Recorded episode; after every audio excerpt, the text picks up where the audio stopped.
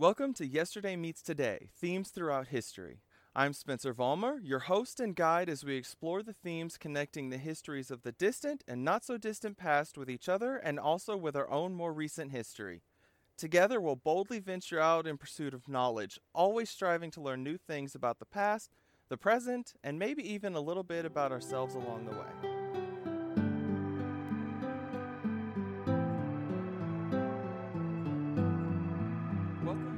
First episode of 2021.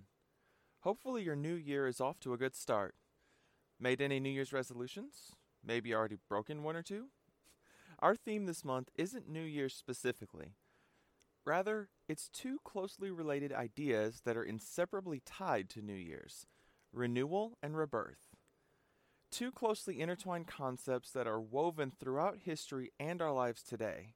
Indeed, as I mentioned just a moment ago, we've just come through a celebration that embraces those ideas. Ideas of new possibilities coming along with the new year. The sense of having a blank slate to a degree, leaving last year behind and opening a new chapter. And after 2020, I think we're all feeling that more than ever. I said that our theme isn't dedicated exclusively to New Year's, but we'll certainly be talking about it in the process. In the ancient Greco Roman world, where it's not exactly consistent, the Chinese New Year, a grand celebration also referred to as the Lunar New Year, and India, where we find multiple celebrations depending on the region. Then, of course, we have our version here in the United States based on the Gregorian calendar. There's much more to our theme, though. New Year's celebrations are just one part of it. So let's start off our theme and our year by traveling back to the ancient Greek and Roman world. First, I'm actually going back a bit more just to touch on the oldest known New Year's celebration. This particular honor is held by ancient Babylon in the Mesopotamia region, dating back to around 2000 BCE or so. This took place following the first new moon after the vernal equinox, which is in late March. In case you need a refresher, the vernal equinox is one of two times that day and night are equal in length. The other is the autumnal equinox.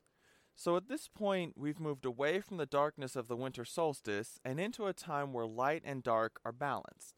This is the time when the Babylonians held a festival to celebrate the rebirth of the natural world. There it is, half our theme rebirth.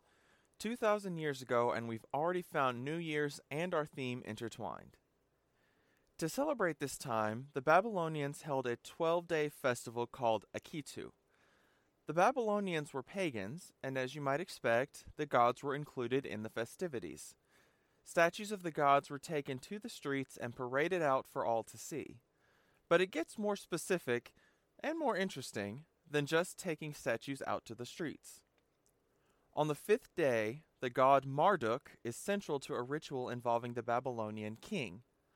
Marduk was the patron deity of Babylon and eventually became the chief god in the Babylonian pantheon as Babylon became the political center of the Euphrates Valley during Hammurabi's reign in the 18th century BCE. His temple was called the Esagila, which is where his statue, and those of the other gods were housed. In terms of equivalence with the Greco Roman gods, Marduk is equated with Zeus and Jupiter. In the Babylonian creation myth, Enuma Elish, Marduk's story is told from his birth to attaining the position as ruler of the gods. To summarize, he emerged as a young god during a civil war among the gods. He answered the call to fight and was promised the position of head deity if he won. When he entered the war, he challenged Tiamat, leader of the opposing gods. She was the primordial goddess of the salt sea and symbol of creation. She mated with Abzu, the god of fresh water, to produce younger gods. In a way, she can be likened to the Titans in Greco Roman myth. Marduk challenged her with the four winds plus seven new ones he created, such as the tornado. He used these to blow her up into the air following trapping her in his net. Then he fired an arrow into her exposed belly, killing her. He then killed Kingu, who had killed his father Abzu, and whom Tiamat had put in charge of the army. With the war won, he was given the Tablet of Destinies. This clay tablet, with cuneiform writing and cylinder seals, indicated that the bearer was the supreme ruler of the universe. Tiamat had granted it to Kingu first, intending for him to be in the role after the war. But when he was killed, Marduk claimed the tablets for himself. In doing so, he guaranteed his position as the supreme deity, and this went beyond the promise the other gods had made when he agreed to fight. Among other things, humans were created while he reigned. Apparently, this was for one single purpose labor. They were to carry the burdens of life, allowing the gods to live in leisure. They were even instructed to build him a temple, which was called Babel, or Gate of God.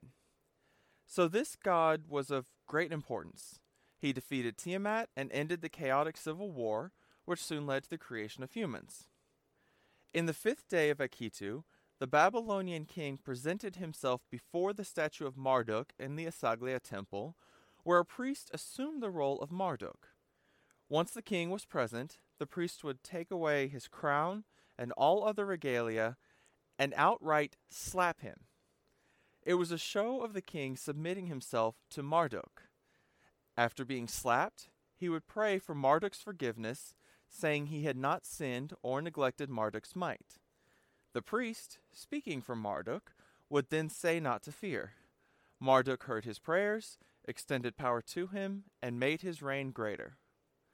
Once these lines were spoken, the king was dressed again in his regalia, and then he was slapped again as hard as the priest possibly could with the intent of making the king shed tears.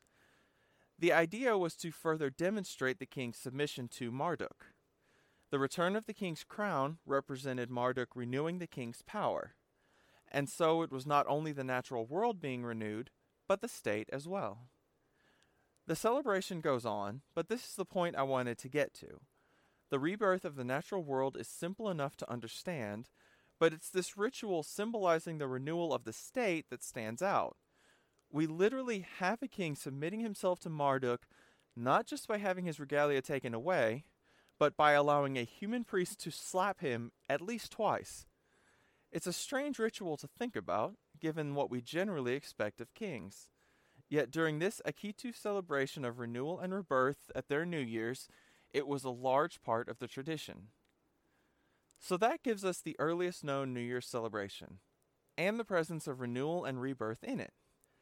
This rebirth is about the defeat of chaos in the world. It's the natural world being reborn, and simultaneously, it's about the renewal of the state and the king's power. In ancient Greece, it's a little harder to nail down exactly what they were doing for this idea of a New Year's celebration. Mainly because there was no one unified way to celebrate.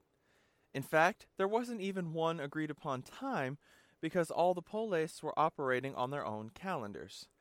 And all of that depends on whether or not they celebrated at all. One thing we do know is that a lunisolar calendar was used in Athens, which determined the new year began with the first sighting of the new moon following the summer solstice. Translated to the Gregorian calendar, this occurred around June or July. However, because the time between the solstice and the new moon varied, the date of the new year could change by up to a month. To briefly explain what a lunisolar calendar is, it takes the lunar calendar and adds a solar cycle around every third year, a leap year. Though, unlike our leap year, it was 384 days long. After which, a 13th lunar cycle would be added to the year in order to get the solar and lunar years back in alignment. This was done by repeating an existing month. Most often, this was the sixth month, Poseidon, so after that month concluded, another Poseidon month began. How all of this was accomplished was decided through various cycles to make the necessary calculations. It does not seem to have been a simple process by any means, but it did help keep the year aligned with the seasons, which helped maintain a fairly consistent calendar. Rather than try to pin down what the new year was like in Athens or any other part of Greece, I'm going to focus on where we find our theme and that takes us to the myth of Persephone. Persephone, goddess of vegetation, was the daughter of Zeus and Demeter, goddess of the harvest and agriculture. She also became the wife of Hades, though this was not by her own choice. We know of her story through the Greek poet Hesiod's Theogony and the Homeric hymn to Demeter. The latter is one of 33 anonymous poems collected in the Homeric hymns, each dedicated to a god or goddess.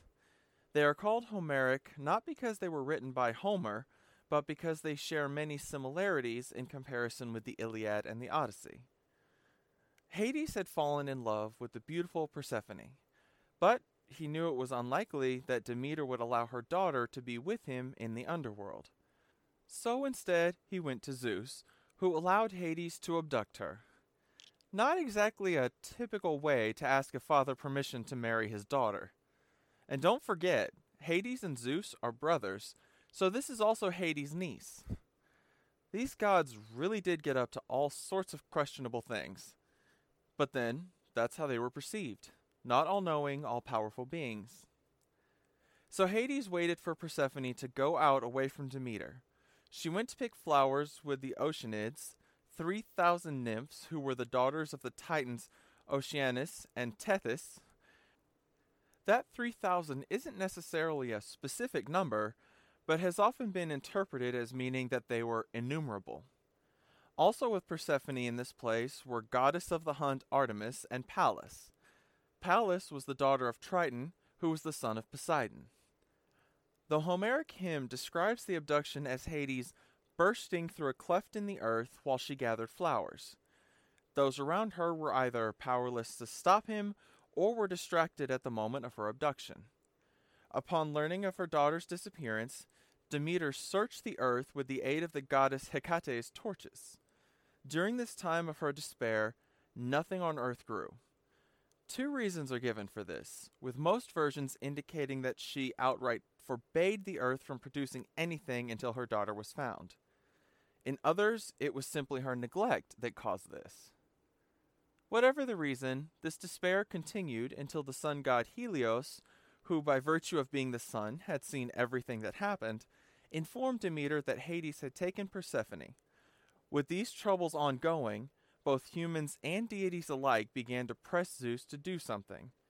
It was the humans first, begging Zeus because their hunger worsened with each day that the earth did not produce. This, of course, affected both crops and the livestock who fed on the vegetation. Other deities began pressing him when they heard the cries of the suffering humans. Eventually, Zeus could ignore them no longer, so he demanded that Hades return Persephone to Earth. However, Hades wasn't ready to give up his wife. Not entirely, anyway. Before allowing her to return, he tricked her into eating pomegranate seeds. The significance is that these were fruit of the underworld, not earth. To eat such food from the underworld made it impossible to return to the world of the living.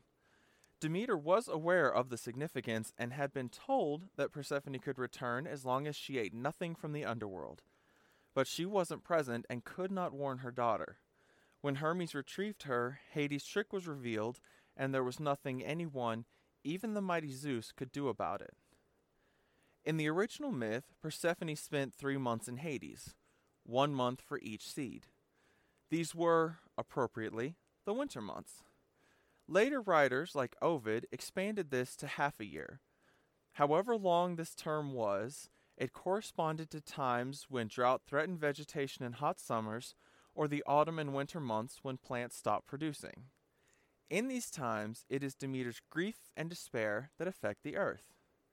Remember, these myths are ways of explaining natural phenomena. And it is Persephone's return that brings about a sense of renewal.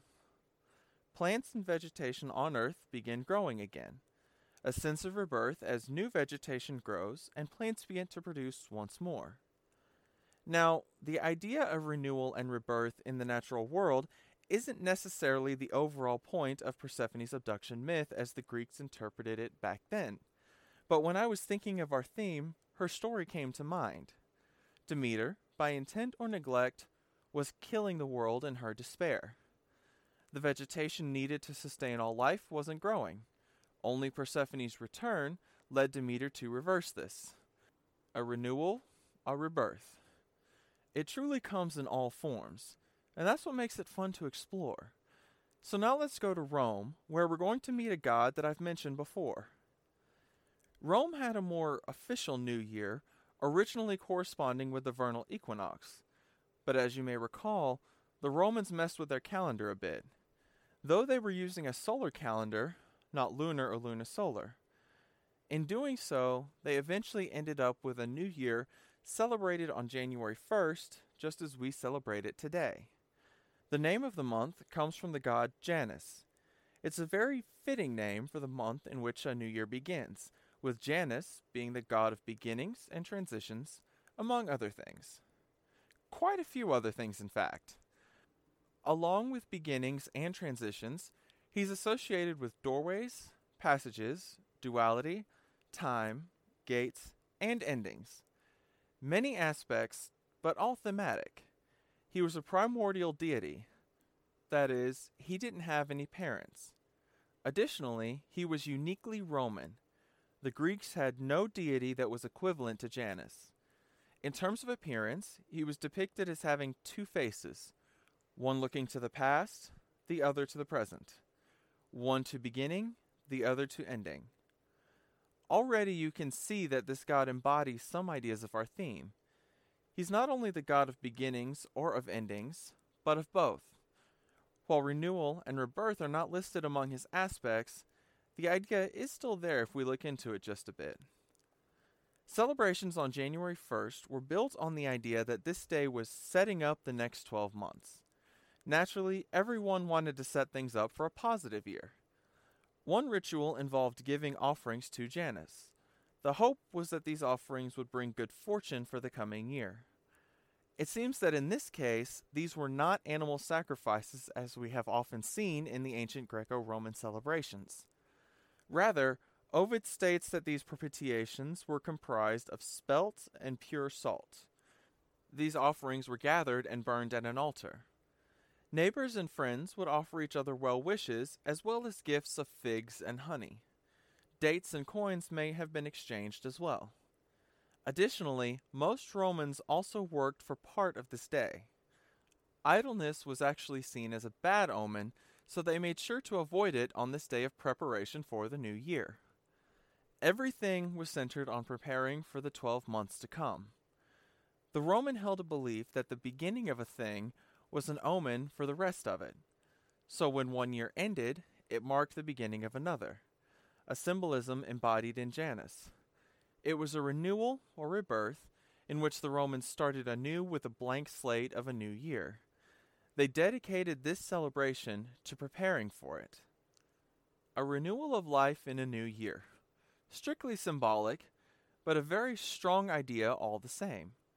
Not entirely unlike what we have, but that's a matter we'll look at in a few weeks. As part of the Roman adoption and adaptation of Greek myth, the story of Persephone, Demeter, and Hades carries over. Their Roman equivalents are Proserpina, Ceres, and Pluto. A few versions exist in surviving Latin literature, but the majority of each maintains similarity to the original Greek myth. Since those similarities cover the parts relating to our theme, I won't go over the details again, except one point that I forgot to make earlier. Not only is the story one of renewal of the natural world based on the actions of Demeter or Ceres, but also a kind of death and rebirth for Persephone or Proserpina. While the story says nothing in the way of Persephone dying, eating the food of the dead prevented her from returning to the world of the living permanently. For each seed eaten, she had to spend a month in the underworld each year. So at the end of that time, it was like she was reborn to the world of the living if only temporarily. There's a lot we can find in these myths beyond what we see on the surface. There's another New Year to look at in Rome, or rather, the original date prior to January 1st becoming the official one. This is the first day of March, called the Calends of March. The word was used for the first day of every month, and it is from this word that we get the word calendar. It's not surprising that this would be an important day. The month of March is named after Mars, god of war. We talked before about how important he was to the Romans and how they believed that he favored them. On this day, they renewed the sacred fire of Vesta. This was an eternal flame held as sacred by the Romans and symbolic of eternal Rome. Vestal virgins were selected by lot and served for 30 years as caretakers of the flame and the temple in which it was housed. I've mentioned them before. Rhea Silvia, mother of Romulus and Remus in Rome's founding myth, was a Vestal virgin when she was raped and impregnated by Mars. They weren't only present in myth, though. The Vestal virgins were real and served Vesta, goddess of the hearth, from which the sacred fire got its name. Originally, there were two Vestal virgins, but later this increased to four, and later on it increased to six. I'm not sure if they were elected all at the same time, but that many would serve at the same time. The temple which housed the fire was Vesta's circular temple, located in the Roman Forum and built sometime prior to the Roman Republic. Allowing the fire to go out was an extremely serious offense. It symbolized that the goddess Vesta no longer provided her protection to Rome. Vestal virgins who allowed the fire to go out were punished either by a beating or a scourging, which in history refers to whipping someone as punishment. According to the Greek philosopher Plutarch in the first century CE, the fire could not be relit with any other fire. It had to be lit utilizing pure and unpolluted flame from the sunbeams. When the calends of March arrived, the fire renewal was carried out by the Vestal Virgins. Continuing with Plutarch's account, they used burning mirrors made of brass to accomplish this. As for the exact details of the renewal, I'm not certain. I couldn't find any details on how exactly the fire was being renewed. Did they let it burn low? Was it to burn out entirely on this one specific day? I honestly can't say. What I can say is that this ritual was important to the Romans. A renewal of the flame was a renewal of Vesta's favor and of Rome itself. At one time, this would have coincided with the New Year's rituals that later took place on January 1st. So we've established that the sacred fire of Vesta held a strong symbolism, and the act of renewing it was just as strong. Though the temple burned completely at least four times, and caught fire on at least two others. This eternal fire was maintained until 349 CE when Christian Emperor Theodosius I had it extinguished as part of eliminating pagan practices in Rome. You can see from these examples how, when we find these ideas in our sources, symbolism and metaphors regarding renewal and rebirth were important in both ancient Greece and Rome. And since we're talking about fire, we're going to move back to ancient Greece for something I know you've at least heard of the phoenix, the bird which dies in flame and is reborn from the ashes. It's the very symbol of rebirth. Were I to assign a symbol to our theme, none would be better. So let's take a look at this magnificent bird that has captivated people for thousands of years and appeared in countless works across countless mediums. The Greek poet Hesiod is the first one to give us a definite mention of the phoenix in his work Precepts of Chiron in the 6th century BCE. Chiron is a wise centaur who was a teacher to Achilles. Unfortunately, most of this work has been lost, but we do have some fragments. In this particular fragment of Hesiod's work, he is telling Achilles about the lifespans of several animals leading up to the nymphs who were the daughters of Zeus. A chattering crow lives out nine generations of aged men, but a stag's life is four times a crow's, and a raven's life makes three stags old, while the phoenix outlives nine ravens, but we, the rich haired nymphs, daughters of Zeus the Aegis holder, outlive ten phoenixes. This number puzzle doesn't tell us much, but it provides evidence of the phoenix dating back to at least Hesiod's time. It really is a shame we can't analyze the rest of this work. The Greek historian Herodotus wrote of the phoenix in the 5th century BCE, though his account actually refers to Egypt. He wrote that the phoenix was an extremely rare bird which he had only seen in pictures. It appeared only once every 500 years when the old phoenix died, partly red and partly golden, with the size and shape of an eagle. To the best of my understanding, Herodotus writes of the bird dying and being reborn, at which time it brings the parent body to the temple of the sun in Egypt and buries it in a ball of myrrh. This parent, of course, refers to its former body, not an actual parent. There's no mention of being reborn in flames, but of the single bird dying and being reborn every five years. This bird may be the Bennu, an Egyptian deity connected to the sun, creation, and rebirth. It's possible that the Bennu influenced the ancient Greek phoenix, or the other way around. The sources just don't give us a clear and consistent picture on that front, except that both cultures had birds associated with rebirth. Various poets and historians write about the phoenix in both Greek and Roman sources. We've already mentioned Hesiod and Herodotus. In Rome, Ovid wrote in his Metamorphoses about the bird which renews and rebegets itself rather than being born from others. He writes that the bird builds a nest on a lofty swaying palm that is lined with cassia and spikenard and golden myrrh and shreds of cinnamon. That list of his starts with two things you may not have heard of. Cassia is also referred to as Chinese cinnamon today, and spikenard is an essential oil from a plant in the honeysuckle family. In this nest, among these perfumes, the phoenix died. From his body, which Ovid refers to as the father, a new phoenix is reborn to live 500 years. Once big enough, the young phoenix takes the nest, which is now the father's tomb, to Heliopolis, which is where the temple of the sun is in Egypt. The last we'll look at is the Roman poet Claudian, who wrote in the 4th century CE. As far as today's look at the phoenix goes, he is our longest and most detailed source. He writes of the health and greatness of the bird, placing it equal to the gods, which needed no food or drink to survive. It only needed the sun's rays to feed on. This phoenix lives not 500 years, but 1,000. It was immune to the ills of nature and the infections of men. To quote, a mysterious fire flashes from its eyes, and a flaming aureole enriches its head. Its crest shines with the sun's own light and shatters the darkness with its calm brilliance. Claudian really wants to drive home the magnificence of the phoenix.